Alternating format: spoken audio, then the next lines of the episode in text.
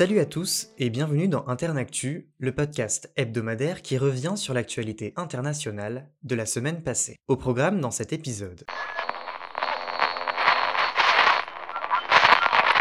Cette semaine, une ville a été au centre des attentions russes et ukrainiennes, Soledar. La localité de l'est de l'Ukraine a fait et continue de faire l'objet d'affrontements armés entre les deux camps. Elle serait tombée aux mains du groupe de mercenaires Wagner, d'après le chef de celui-ci. Une prise de contrôle que le secrétaire américain à la défense, Lloyd Austin, a dit ne pas pouvoir confirmer mercredi. Pour la Russie, conquérir Soledar s'inscrit dans une opération plus large de prise de la région de Donetsk. S'emparer de la localité permettrait de prendre la ville clé de Bakhmut, qui leur résiste depuis des mois. Au-delà de Bakhmut, les villes de Sloviansk et Kramatorsk seraient également des victoires pour l'armée russe. Moscou a déployé de nombreuses unités de la milice Wagner qui ont mené assaut sur assaut pour gagner Soledar à l'usure. Le président ukrainien Volodymyr Zelensky a déclaré jeudi, je cite, Nous faisons tout pour renforcer la défense ukrainienne sans aucune pause. Reconnaissant une situation difficile, le chef d'État a promis de fournir tout le nécessaire en termes d'équipement pour que les soldats ukrainiens résistent au mieux aux attaques russes à Soledar et. Vendredi, les Russes ont affirmé avoir pris le contrôle de la ville de Soledar, ce que le porte-parole de l'armée ukrainienne a démenti. Il a déclaré que de violents combats étaient toujours en cours dans cette petite localité, aujourd'hui entièrement détruite et qui comptait environ 10 000 habitants avant la guerre. Le Brésil a donné l'impression d'être devenu le clone des États-Unis le temps d'une journée. Dimanche, des centaines de partisans de Jair Bolsonaro ancien président brésilien d'extrême droite, ont envahi les trois principaux lieux de pouvoir du pays, le palais présidentiel, la Cour suprême et le Congrès à Brasilia. Plusieurs centaines de personnes ont été arrêtées et les autorités brésiliennes ont ouvert une enquête pour identifier ceux qui ont financé et organisé ces troubles. L'ancien président Jair Bolsonaro, qui se trouve actuellement en Floride, aux États-Unis, a nié toute implication avec les émeutiers. Le nouveau président brésilien, Lula, investi le 1er janvier, a condamné les faits et a parlé de ces émeutiers comme, je cite, d'un groupe de fous furieux qui n'ont pas encore compris que l'élection est terminée. Le vice-ministre de la Justice, Riccardo Capelli, a annoncé que la zone de l'esplanade des ministères, qui entoure les bâtiments gouvernementaux et le Congrès, serait fermée à la circulation des véhicules et que des barrières et barrages filtrants avec fouilles avaient été dressés pour les piétons.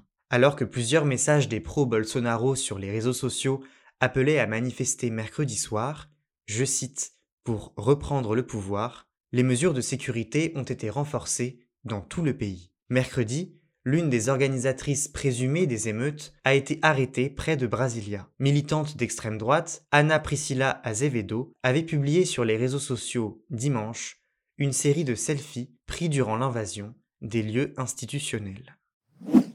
Au Bénin, le principal parti d'opposition a rejeté jeudi les résultats provisoires des élections législatives de dimanche dernier qui ont donné une large majorité au camp du président Patrice Talon. Selon la Commission électorale nationale autonome, le camp présidentiel a remporté 81 des 109 sièges au Parlement contre 28 pour les démocrates, le parti d'opposition.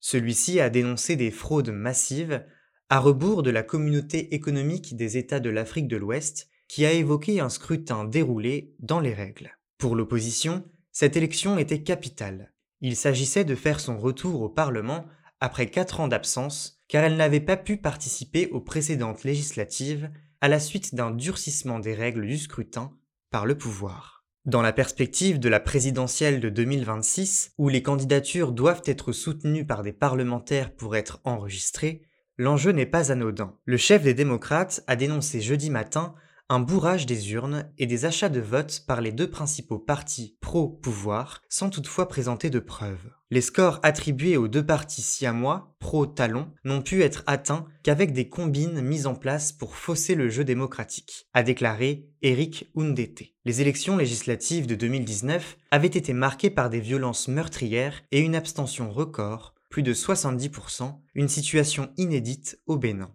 Seules deux formations de la mouvance présidentielle avaient été autorisées à participer au scrutin. Riche homme d'affaires élu en 2016, puis réélu en 2021, Patrice Talon a ses admirateurs et ses détracteurs. Les premiers saluent son action pour l'économie du pays, quand les seconds l'accusent d'avoir fait reculer la démocratie en emprisonnant ses principaux concurrents politiques.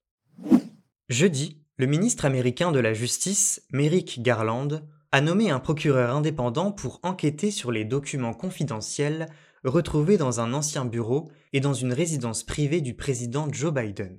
Quelques heures plus tôt, la Maison-Blanche avait annoncé, je cite, qu'un petit nombre de documents confidentiels relatifs au travail de vice-président de Joe Biden avaient été retrouvés dans le garage et une autre pièce de sa résidence privée dans le Delaware. Si le chef d'État démocrate dit avoir agi, je cite, par inadvertance, il s'est aussi dit prêt à coopérer avec le procureur spécial. Il y a quelques semaines, Merrick Garland avait nommé un procureur indépendant pour enquêter sur Donald Trump, son rôle dans l'assaut contre le Capitole et sur sa gestion de ses archives présidentielles. En vertu d'une loi de 1978, président et vice-président doivent transmettre en fin de mandat leurs emails, lettres et documents de travail aux archives nationales. À son départ de la Maison Blanche en janvier 2021, Donald Trump avait emporté des cartons entiers avec lui avant d'en rendre une quinzaine début 2022. La police fédérale avait jugé qu'il en stockait d'autres dans sa résidence de Mar-a-Lago en Floride ce qui avait conduit le FBI à y mener une perquisition le 8 août. Une trentaine de boîtes avaient été saisies ce jour-là. Les révélations sur les documents stockés par Joe Biden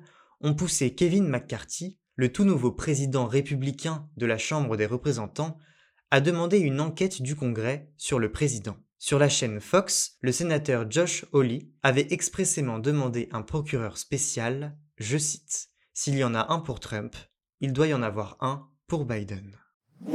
Le Pérou s'enlise encore un peu plus dans la crise. Mardi, le parquet péruvien a annoncé une enquête pour génocide contre la présidente Dina Boluarte et plusieurs hauts responsables. Au cœur de l'enquête, leur rôle dans la répression des manifestations antigouvernementales qui ont fait 40 morts depuis décembre. Celles-ci ont éclaté à la suite de la destitution et l'arrestation du président de gauche Pedro Castillo le 7 décembre. Alors que le Parlement était sur le point de le chasser du pouvoir, il avait voulu le dissoudre et s'est trouvé accusé de tentative de coup d'État. Les protestataires réclament le départ de Dina Boluarte, qui a pris la suite de Pedro Castillo, ainsi que l'organisation d'élections anticipées déjà avancées de 2026 à 2024. La colère se concentre dans la région de Puno, à la frontière avec la Bolivie. Des affrontements et pillages y ont lieu, alors qu'une grève illimitée est en vigueur depuis la semaine dernière. Mardi, le gouvernement a décrété un couvre-feu de trois jours dans la région, après le décès de 18 personnes la veille. Alors que les blocages de routes se multipliaient dans le pays, le Bureau des droits de l'homme de l'ONU a réagi à la situation péruvienne, se disant, je cite, très préoccupé par la montée de la violence au Pérou. Alexandre de Moraes, c'est le nom de la personnalité de la semaine. Mardi, ce juge du tribunal suprême fédéral, la plus haute instance judiciaire du Brésil, a promis de punir tous les responsables de l'attaque du 8 janvier contre les lieux de pouvoir à Brasilia. En charge de l'enquête sur ces troubles fomentés par des milliers de pro-Bolsonaro, il est également depuis 2019 la figure de l'opposition institutionnelle à l'ancien chef d'État. À 54 ans, il est décrit par la presse brésilienne comme un pur produit de l'élite de Sao Paulo. C'est à l'université de cette ville qu'il décroche son diplôme de droit en 1990 avant d'y enseigner. Un an plus tard, il devient procureur à seulement 23 ans. En 2002, il est nommé secrétaire à la sécurité publique de l'État de Sao Paulo et mène une répression implacable des manifestations étudiantes, ce qui lui attire les critiques de la gauche. Il est nommé ministre de la Justice en 2016 dans le gouvernement qui suit la destitution de Dilma Rousseff. Il doit sa nomination au tribunal suprême fédéral en 2017 au président d'alors, Michel Temer. Perçu comme trop à droite et partisan, son manque d'expérience en tant que juge est critiqué. Cerné par les polémiques et les affaires, pour certaines montées de toutes pièces, Alexandre de Moraes s'avère rapidement charismatique. En 2019, grâce à une extension des pouvoirs du tribunal suprême, il peut désormais agir à la fois comme enquêteur, procureur et juge dans certaines affaires. 2019 signe aussi l'arrivée d'un opposant politique en la personne du président Jair Bolsonaro. En août 2021, le magistrat ordonne une enquête pour désinformation contre lui après ses attaques contre la validité du vote électronique. Il gagne un peu plus de pouvoir en prenant la tête du tribunal supérieur électoral en août 2022, un organe à même de sanctionner les candidats à la présidentielle qui commettent des irrégularités. Mardi, Alexandre de Moraes a émis un mandat d'arrêt contre Anderson Torres, ancien ministre de la Justice sous Bolsonaro, pour collusion présumée avec les émeutiers. Aujourd'hui, le tribunal suprême conduit quatre enquêtes visant Jair Bolsonaro, autant d'affaires sur lesquelles Alexandre de Moraes pourrait continuer à se faire entendre. C'est la fin de cet épisode d'Internactu. Vous pouvez retrouver ce podcast sur toutes les plateformes d'écoute. On se retrouve la semaine prochaine pour un nouvel épisode. Et en attendant, restez informés.